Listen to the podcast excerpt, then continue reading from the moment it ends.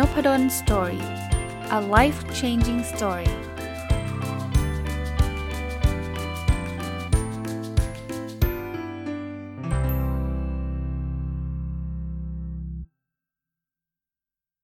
สวัสดีครับ ยินดีต้อนรับเข้าสู่นพดล Story พอดแคสต์นะครับ แล้วก็เช้าวันเสาร์นะครับ สวัสดียินดีต้อนรับเข้าสู่รายการ Weekend Entrepreneur หรือรายการผู้ประกอบการวันหยุดนะครับ วันนี้จะมาต่อจากสัปดาห์ที่แล้วนะ สัปดาห์ที่แล้วผมเลือกหนังสือเล่มหนึ่งที่ชื่อว่า The Passion Economy เขียนโดยคุณอดัมเดวิสันนะครับ แล้วก็รีวิวไป 3 บทนะ คิดว่าสัปดาห์นี้น่าจะจบนะครับ ยังเหลืออีกหลายบทเลย แต่ว่าบทหลังๆเนี่ยจะเป็นคล้ายๆ เป็นกรณีศึกษาหรือเป็น case study นะ ซึ่งผมคิดว่ามันตอบโจทย์ไอ้ตัว Week Entrepreneur นะครับ Passion Economy เกิดให้ฟังนิดนึงก็คือการทำสิ่งที่เรารักแหละ แต่ทำออกมาเป็นธุรกิจนะทำออกมาเป็น เป็นอะไรนะครับ เป็นรายได้เป็นผู้ประกอบการต่างๆนะมาถึงบทที่3นะบทที่ 3 ก็ชื่อว่า behold the dairy brush นะ brush ก็คือคล้ายๆ แปลงอะ่ะมันเป็นเริ่มมันเริ่มคือบทที่ 1 กับ 2 เนี่ย มันเป็นคล้ายๆเป็นแนวคิดเรื่อง passion economy นะครับ ถ้าใครยังไม่ฟังย้อนกลับไปฟังสัปดาห์ที่แล้วได้นะ แต่ตั้งแต่บทที่ 3 จนถึงบทสุดท้ายเลยเนี่ย เป็นกรณีศึกษานะครับ ก็เอามาเล่าให้ฟังคร่าวๆนะ บทที่3เนี่ยมันเป็นเรื่องราวของธุรกิจที่ขายแปรงนะครับ มาตั้งแต่รุ่นพ่อเลยนะแต่แต่ก่อนเนี่ยก็จะเรียกว่าเขาก็ต่อสู้นะเขาก็พยายามจะแข่งกับแปรงจากจีนนะครับ คือลักษณะแปรงเนี่ยมันเป็น commodity นะ commodity ก็คือมันไม่ได้มีอะไรแตกต่างนะครับ แต่สุดท้ายก็สู้ไม่ได้นะเพราะว่าต้นทุนจากจีนเนี่ยก็ค่อนข้างต่ำแล้วก็พ่ายแพ้ไปนะแต่คนนี้พอถึงรุ่นลูกมาเนี่ยเขาเปลี่ยนแนวคิดใหม่ เขาบอกว่าเฮ้ยคุณไม่ต้องไปแข่งกันเรื่องราคา คุณไม่ไม่จำเป็นต้องทำแปลงให้มันเหมือนกับคนอื่นนะครับ สิ่งที่เขาทำคือเขาปรับไอ้ตัวแปลงนะเป็น specialized brush ก็คือเอาเป็นว่าเป็นแปลงพิเศษอะแล้วก็เลือกขายเฉพาะบางคนบางกลุ่มที่ใช้แปลงแบบนี้นะครับ สิ่งที่เขาได้กลับมาคือการการทำแปลงที่มันไม่เหมือนใคร แล้วก็เลือกขายคนกลุ่มไม่ได้เยอะไม่ได้เป็นแบบเต็มไปหมดเนี่ยมันจะทำให้เขาสามารถ ตั้งราคาได้สูง พอตั้งราคาได้สูงเนี่ยเขาก็ได้มาจิ้นสูงมาจิ้นก็คือส่วนส่วนต่างระหว่างราคากับ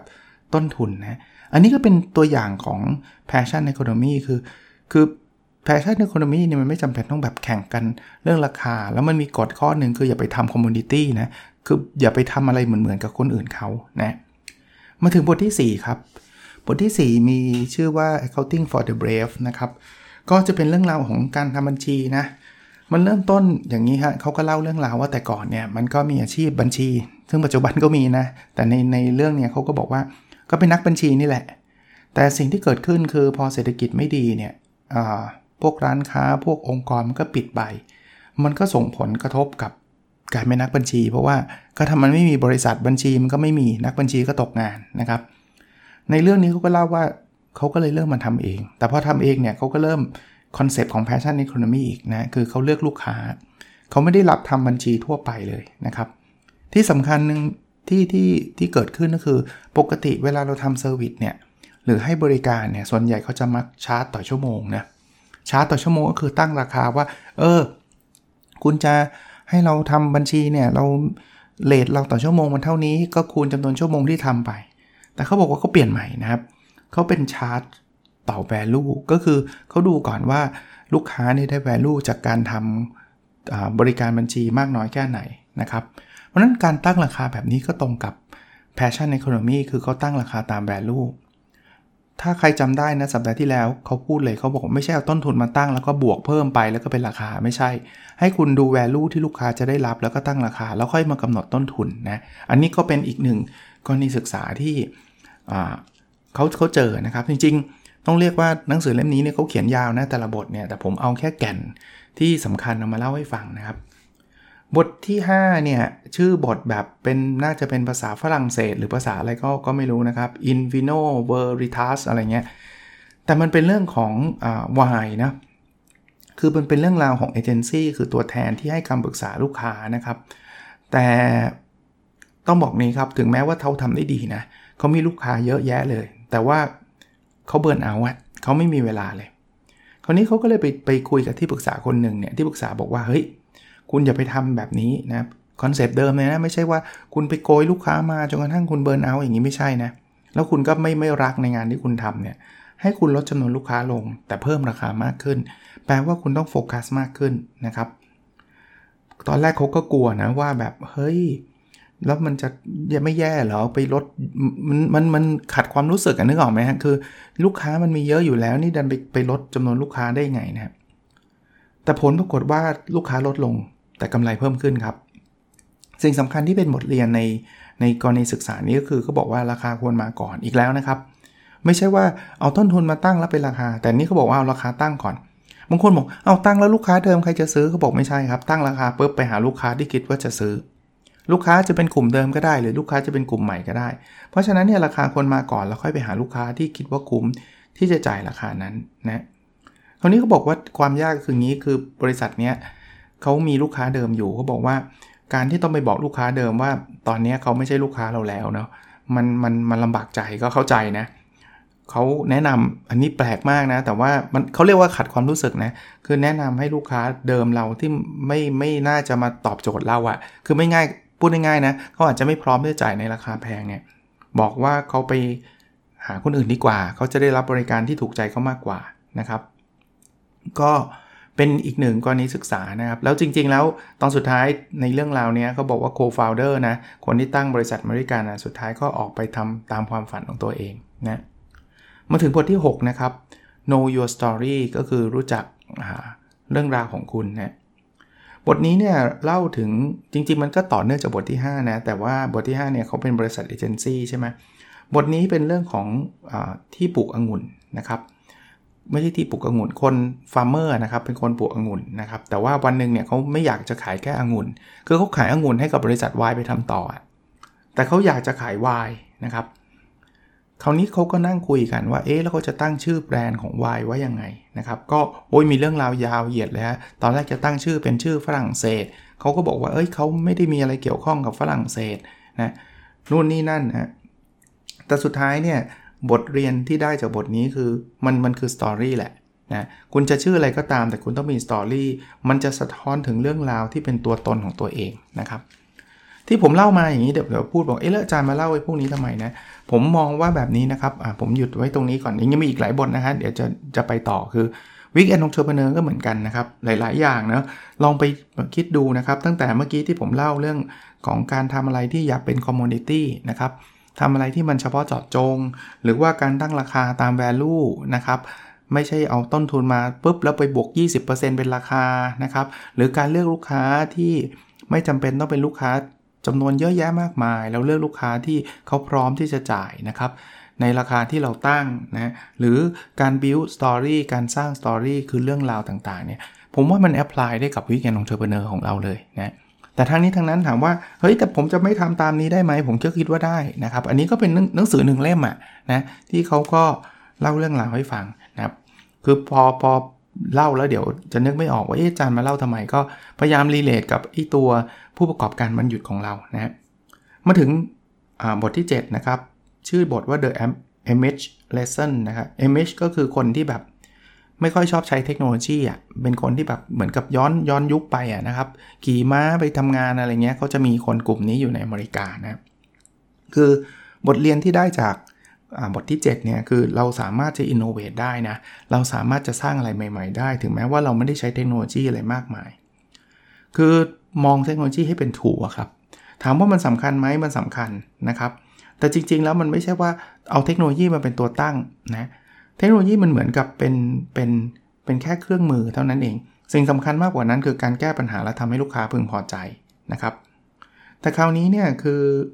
โลกเราปัจจุบันนะเเราเข้าถึงเทคโนโลยีได้ค่อนข้างที่จะสะดวกรวดเร็วละ เราไม่จำเป็นต้องเป็นคนแบบ expert เป็นเรียนจบปริญญาเอกทางด้าน AI มาอะไรเงี้ยไม่จำเป็นเลยนะครับ ส่วนใหญ่เทคโนโลยีที่เราใช้ก็ก็เข้าถึงได้ง่าย หรือถ้ามันเป็นอะไรที่มัน advance หน่อย เขาก็บอกว่าเราไม่ใช่ว่าต้องลาออกไปเรียน AI มาแล้วค่อยมาทำธุรกิจ คุณไปจ้าง expert ก็ได้นะ คุณไปรู้จัก expert ก็ได้นะครับ พูดง่ายๆว่าบทเรียนอีกอันหนึ่งคือ คือเราเลือกทำในสิ่งที่เรารักแล้วเราจะทำได้ดีอะอะไรที่เรายังไม่เชี่ยวชาญคุณไปจ้างคนอื่น ผมว่ากรอบนี้ก็เป็นกรอบที่น่าคิดสำหรับ weekend entrepreneur ผมมาต่อยอดนะครับหนังสือเล่มนี้ไม่ได้พูดถึง weekend entrepreneur นะ แต่ผมต่อยอดให้ว่าเออก็จริงนะ บางทีเราเราพยายามจะทำทุกเรื่องทุกอย่างเนี่ยมันอาจจะทำได้ไม่ดีแล้วก็ทำไม่ได้แล้วสุดท้ายเนี่ยเราด้วยความรู้สึกแบบนั้นน่ะทำให้เราไม่ได้เริ่มทำอะไรสักอย่างเลยนะครับ ลองเอาซอร์สนะครับให้คนอื่นทำนะครับ บทที่ 8 นะครับ ชื่อ The North Carolina Factory นะครับ that let let China do the cheap stuff ก็คือเขาพูดถึงโรงงานใน North Carolina ที่ที่เขาก็คล้ายๆบทแรกนะ ที่ผมเล่าให้ฟังว่ามันมันมีการแข่งขันกัน แล้วก็สู้ประเทศจีนไม่ได้นะ ประเทศจีนต้นทุนต่ำกว่านะครับเขาก็บอกว่าบทสรุปนะที่ผมจดมานะคือเขาบอกว่า แต่ก่อนเนี่ยเราชอบแข่งกันเรื่องคอสถ้าใคร ยิ่งต่ำยิ่งดีใครยิ่งมีต้นต้นทุนต่ำคนนั้นชนะนะครับแต่จริงๆ แล้วมันไม่จำเป็นต้องเป็นแบบนั้น แล้วแล้วถ้าเป็นชื่อ The Passion Economy หลักการนั่นคือว่า เฮ้ย คุณไม่ใช่ไปแข่งกันเรื่องราคา คุณแข่งในเรื่องของความโดดเด่น ความแตกต่างนะครับ พูดง่ายๆ โฟกัสที่ end user แล้วมันไม่ใช่ end user end user คือลูกค้านะ สุดท้ายเนี่ย ไม่ใช่ไม่ใช่ลูกค้าทุกคนด้วยลูกค้าบางคนและลูกค้าบางกลุ่มนะครับ บทนี้ก็เป็นอีกหนึ่งบทเรียนนะครับ บทที่ 9 อันนี้ชื่อชัดเจนเลยครับ don't be a commodity นะครับ คือบทนี้เนี่ยมีตัวอย่างเยอะแยะนะครับ แล้วก็บอกว่า เฮ้ย คุณคิดว่าสินค้าอย่างดินสอเนี่ย มันจะแตกต่างได้หรือเปล่า ซึ่งบทนี้ยืนยันว่าเขาเจอบริษัทขายดินสอครับ ซึ่งต้องเรียกว่าดินสอเนี่ยมันเป็นอะไรที่หน้าตามันเหมือนกันกับหมดเลยใช่ปะ commodity สุดๆ แต่เขาบอกว่าเขาก็สามารถทำให้โดดเด่นได้นะก็เป็นเครื่องยืนยันว่า คุณคิดอะไรนะ คุณจะทำคุกกี้ คุณจะถ่ายรูป คุณจะทำอะไรก็ตามใน weekend entrepreneur เนี่ย มันมีมุมที่ทำให้คุณแตกต่างได้ได้เสมอนะครับ บทที่ 10 นะครับ The World in a Chocolate Bar นะโลกของช็อกโกแลตนะครับเขาก็เล่าอีกมุมหนึ่งนะเขาบอกว่าไอ้อย่างนี้อาจารย์หมายถึงว่า เวลาเราทำไอ้พวก passion economy เนี่ยอาจารย์บอกให้แตกต่างแล้วไม่ต้องลูกค้าเยอะเนี่ยแปลว่าเราจะเติบโตไม่ได้ใช่ไหม เราจะต้องมีเฉพาะลูกค้ากลุ่มเล็ก ๆ เท่านั้นใช่ไหมหนังสือเล่มนี้บอกไม่ใช่ จริง ๆ การทำธุรกิจตาม passion เนี่ยมันก็สเกลได้คือมันก็ขยายใหญ่ได้ครับ แต่มันมีความยากขึ้นมาอีก step หนึ่งเพราะอย่าลืมว่าการขยายใหญ่เนี่ยต้องการเงินลงทุนเพิ่ม ซึ่งตามหลักเลยไม่ว่าจะเป็นสตาร์ทอัพหรือจะเป็นธุรกิจอะไรก็ตามเวลาจะขยายเนี่ยเงินลงทุนเพิ่มเนี่ยเราก็ต้องไปขอเงินคนอื่นเข้ามา ถ้ายกเว้นว่าเราเป็นลูกคนรวยอยู่แล้วนะก็ไม่มีไม่มีปัญหานะคราวนี้ข้อควรระวังเลยครับ คือการไปขอเงินคนอื่น อย่างเช่น VC Venture Capitalist หรือนักลงทุนเนี่ยต้องดูให้ดีนะเเพราะ VC พวกเนี้ยเขาไม่สนใจอย่างอื่นเลยนะเขาไม่สนใจ passion เขาไม่สนใจ storyเขาสนใจแค่กำไร เพราะฉะนั้นคือเกิดอย่างอย่างในเรื่องเนี่ยเขาบอกว่าถ้าเกิดเขาขายโรงงานช็อกโกแลตเขาเนี่ยให้กับบริษัทผลิตช็อกโกแลตเจ้าดังของประเทศอย่างเงี้ยเขามั่นใจเลยว่าไอ้ช็อกโกแลตที่มันมีลักษณะพิเศษของเขาเนี่ยที่ healthy ที่อะไรต่างๆเนี่ยนะมันจะถูกกลืนไปเลยนะกลายเป็นช็อกโกแลตแบบ commodity ธรรมดาเลย ซึ่งเขาเขารับไม่ได้อะพูดง่ายๆว่าเขามี passion เขาทำธุรกิจขึ้นมาเขาไม่ได้ทำเพื่อ เพื่อขายเอาตรงๆนะ เพราะฉะนั้นเนี่ยเขาก็บอกว่าไม่ได้แปลว่าห้ามขยาย แต่เวลาขยายคุณก็ต้องดูว่านักลงทุนคุณคนใหม่ที่จะเข้ามาซื้อหุ้นหรือเข้ามาให้ให้เงินทุนเนี่ยเขาเข้าใจ passion คุณแล้วเขา buy in หรือเปล่า คือพูดง่ายๆว่าเขาเข้าใจตัวเราไหมเขาพร้อมสนับสนุนในเรื่องนั้นไหมนะครับบทนี้ตอนสุดท้ายเนี่ยเขาก็เล่าให้ฟังว่าการหา passion ก็ไม่ใช่เรื่องง่ายนะครับ มีเรื่องราวของคนที่แบบยังไม่รู้จะทำอะไรเนี่ยเขาเขามีอันนี้ผมโน้ตไว้ให้นะ คือเขาบอกว่าเขาจดใส่ Post-it ทุกวันเลยครับ แปะไว้ที่โต๊ะอะไรที่เขาชอบแปะไว้แปะไว้เรื่อยๆ แล้วสุดท้ายเขาก็เจอนะกลับมาที่ weekend entrepreneur ผมพยายามจะลิงก์ให้ฟังนะว่า อันนี้ก็เป็นอีกอีกแนวคิดหนึ่งคือ weekend entrepreneur เนี่ยหรือผู้ประกอบการวันหยุดของเราเนี่ยเราเริ่มมันก็เล็กๆอยู่แล้วล่ะแล้วหลายคนอาจจะ happy กับความเล็กๆนี่แหละก็อยู่กับความเล็กๆ ก็ไม่ได้มีอะไรผิดนะ แต่ถ้าเกิดเราจะขยายใหญ่ก็ต้อง concern เรื่องพวกนี้ด้วยนะเพราะว่าความรักความชอบเราอาจจะหายไปเลย ผมเคยสัมภาษณ์สตาร์ทอัพคนหนึ่งนะขออนุญาตไม่เอ่ยนามก็แล้วกันนะครับเขาก็เป็นคนที่มีชื่อเสียงระดับหนึ่งทีเดียวนะแล้วเขาก็บอกว่าเขาเล่าให้ผมฟังนะเขาบอกว่า พอตอนแรกเขาทำเพราะว่าความรักความชอบนะแต่ว่าสุดท้ายเนี่ยก็สุดท้ายก็ต้องแตกกับเพื่อนนะพูดง่ายๆเขาก็บอกว่าพอ VC เข้ามา VC ก็คือ Venture Capitalist เนี่ยคือคนลงทุนเข้ามาเขาก็ต้องอยากได้เงินคืนเร็ว อยากนู่นอย่างนี้ ซึ่งตัวเขาไม่ไม่ไม่อยากเลยอะ่ะเขาบอกว่าถ้าเขาเริ่มต้นทำสตาร์ทอัพใหม่ เขาจะไม่ให้ VC มาซื้อหุ้นอีกแล้วนะครับ ซึ่งมันอาจจะไม่ได้ทำให้ขยายใหญ่โตได้รวดเร็วเขาบอกเขาไม่เป็นไรครับ เขาจะเติบโตไปตามทิศทางของเขานะ ก็ weekend entrepreneur ก็ลองคิดดูนะครับ เราคงยังไม่ได้ aim จะเป็นสตาร์ทอัพกันนะ ผมผมเดาว่าแบบนั้นนะครับ บทที่ 11 เนี่ย เป็นบทที่ชื่อว่า The Nudge นะครับ คือมันเป็นเรื่องราวของคนคนหนึ่งเนี่ย ที่แบบจะเรียกว่าอะไรยังไม่รู้ว่าตัวเองชอบอะไรนะครับ แต่วันหนึ่งก็มาชอบเรื่องของ behavioral economics นะก็คือเศรษฐศาสตร์เชิงพฤติกรรมนะ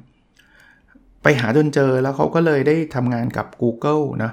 นัชคืออะไรเอาเอาเอาเล่าให้ฟังเร็วๆ ก็แล้วกันครับนัชเนี่ยมันมาจากฟิลของ psychology ก็คือทางด้านจิตวิทยาบวกกับ economics คือเศรษฐศาสตร์นะครับ มันเป็นการกระตุ้นให้เกิดการตัดสินใจ ที่จะทำให้เราดีขึ้นนะครับ คือนัชเนี่ยมันผมยกตัวอย่างนะครับ ในหนังสือเขาก็ยกก็บอกว่า เราก็รู้นะว่าการกินขนมหวานเนี่ยมันทำให้เราอ้วน มันไม่เฮลตี้นะแต่เราก็กินทุกทีอะเราก็กินทุกทีอะ นัชเนี่ยก็คือวิธีการจะทำยังไงให้เรากินขนมหวานน้อยลงทำไงให้เราวิ่งมากขึ้นที่มันเป็น long term decision น่ะคือมนุษย์เนี่ยชอบตกหลุมพรางของ short term อะไรที่มันเป็นความสุขระยะสั้นเนี่ยเรามักจะทำได้เลยนะ เอา้าชิ้นกินก่อนนะ แต่เราไม่ค่อยคิดว่าอีก 5 ปีเราจะอ้วนมาก อีก 2 ปีเราจะแบบไม่เฮลตี้อะไรเงี้ยเราไม่คิดแบบนั้นไง เพราะฉะนั้นเนี่ยมันก็จำเป็นนะต้องมีใครที่คอยนัชนะครับ ในเรื่องนี้เขาก็ยกตัวอย่างว่า ถ้าเกิดคุณอยากที่จะปรับพฤติกรรมของคนเนี่ย ก็ทำให้คอสในการทำระยะสั้นนะคือคอสก็คือต้นทุนต่างๆ ไม่ใช่แปลว่าเงินอย่างเดียวนะครับนะระยะสั้นที่มันดีกับเราเนี่ยทำให้มันต่ำลงนะครับอย่างเช่นเราจะทำยังไงเราอยากออกกำลังกายทำให้อุปสรรคในการออกไปวิ่งเนี่ยมันน้อยลงนี่หลายคนก็แชร์ให้ฟังนะอย่างเช่น เราก็ใส่ชุดวิ่งไว้เลยก่อนนอนนะครับอะไรอย่างเงี้ยนะแล้วทำให้คอสในการ ทำสิ่งที่มันไม่ดีในระยะสั้น ที่มันจะส่งผลในระยะยาว เช่นการกินจังฟู้ดเนี่ยทำให้คอสมันเพิ่มขึ้นคอสคืออุปสรรค เช่นเขาก็บอกว่าก็อย่าเอาจังฟู้ดเข้ามาในบ้านสิจะไปกินทีนต้องขับรถไปเซเว่นอย่างเงี้ย คุณก็จะกินน้อยลงเองแหละนะเขาบอกนัชเนี่ยมันได้ผลนะครับ ไม่ว่าจะเป็นลักษณะของการ opt in หรือ opt out จำได้ไหมครับว่า opt in opt out คืออะไร ผมเคยพูดในหลาย episode แล้วล่ะ แต่เล่าให้ฟังเร็วๆก็แล้วกันครับ เช่น ถ้าเราอยากให้คน save เงินเนี่ย ถ้าบอกว่าใครอยาก save เงินหักบัญชีอัตโนมัติให้มันแจ้งความประสงค์ อย่างเงี้ยคือ opt in ก็คือคุณอยาก save คุณต้องมาแจ้งปรากฏว่าไม่ค่อยมีคนเข้ามาแจ้งเท่าไหร่หรอกเขาก็สเตตัสเขาคือไม่แจ้งไงเขาก็ไม่แจ้งเหมือนกัน ถ้าคุณอยากให้คนเซฟเงินเยอะ เพราะมันเป็นสิ่งที่ดีในอนาคตใช่ไหมคุณต้องบอกว่า ตอนนี้จะหักเงินในบัญชีเท่านี้บาทเลย ถ้าใครไม่อยากให้หักให้มาแจ้ง เชื่อไหมคนส่วนใหญ่ก็ไม่แจ้งเหมือนกัน ก็ยอมให้หัก ซึ่งมันเป็นเรื่องที่ดีในระยะยาวของเรานะครับ คราวนี้กลับมาที่เรื่องราวนี้ครับเขาเขาคนคนนี้เขาก็ชอบเรื่องนัชมากนะ แล้ววันหนึ่งเนี่ยเขาก็ไปเรียนไปเรียนต่อนะจะไม่ผิดคือ Carnegie Mellon เนี่ยก็เป็นมหาลัยชื่อดังแห่งหนึ่งเนี่ย แล้วเขาก็ไปได้ไปฝึกงานที่ Google เขาก็เลยไปนัชก็คือทำให้พนักงาน Google เนี่ยกินอาหารที่ healthy มาก เช่น การทำให้กล่องใส่ M&M เนี่ยเป็นสีทึบเขาบอกว่าถ้ากล่องมันเป็นแบบ เป็นพลาสติกใสเนี่ย คนเห็นเม็ด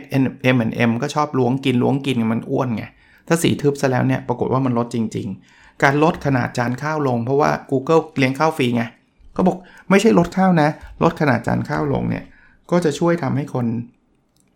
กินน้อยลงนะครับ อันนี้ก็เป็นลักษณะของ NASH นะครับ คราวนี้สิ่งที่เขาสรุปมาเขาก็บอกว่า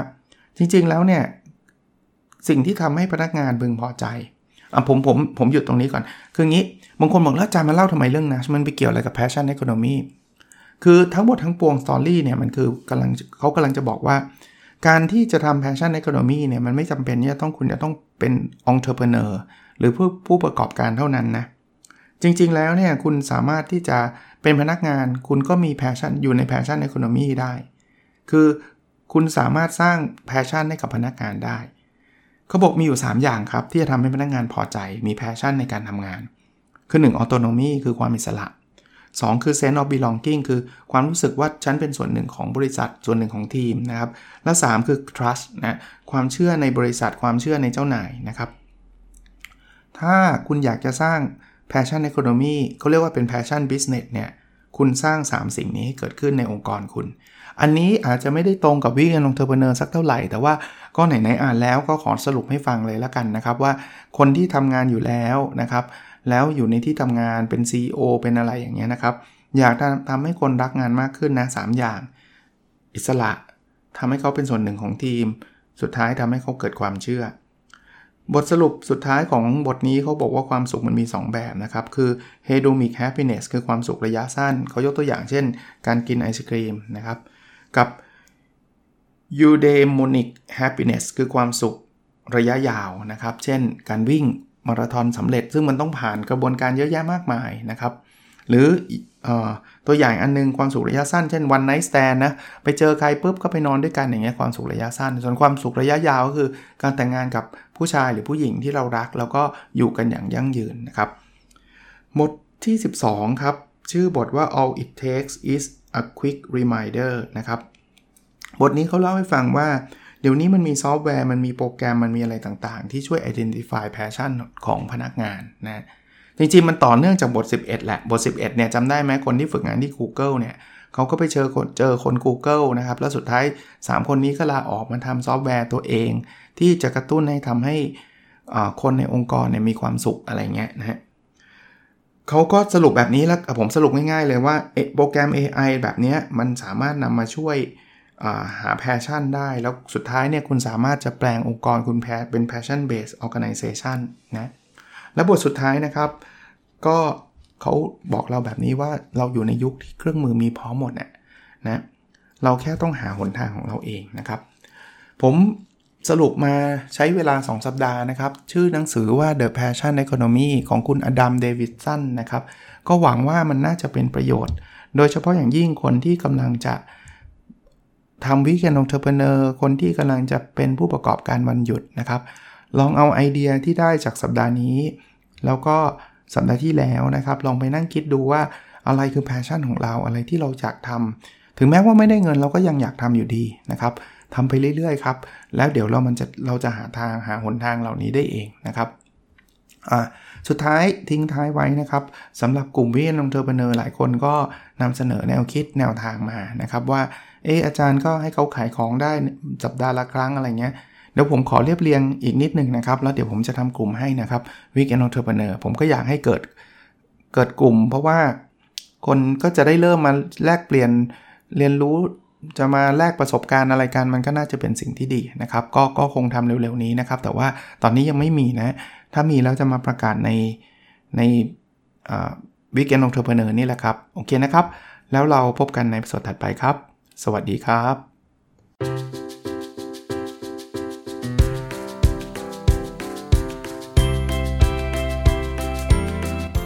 n o p a d o n Story a life changing story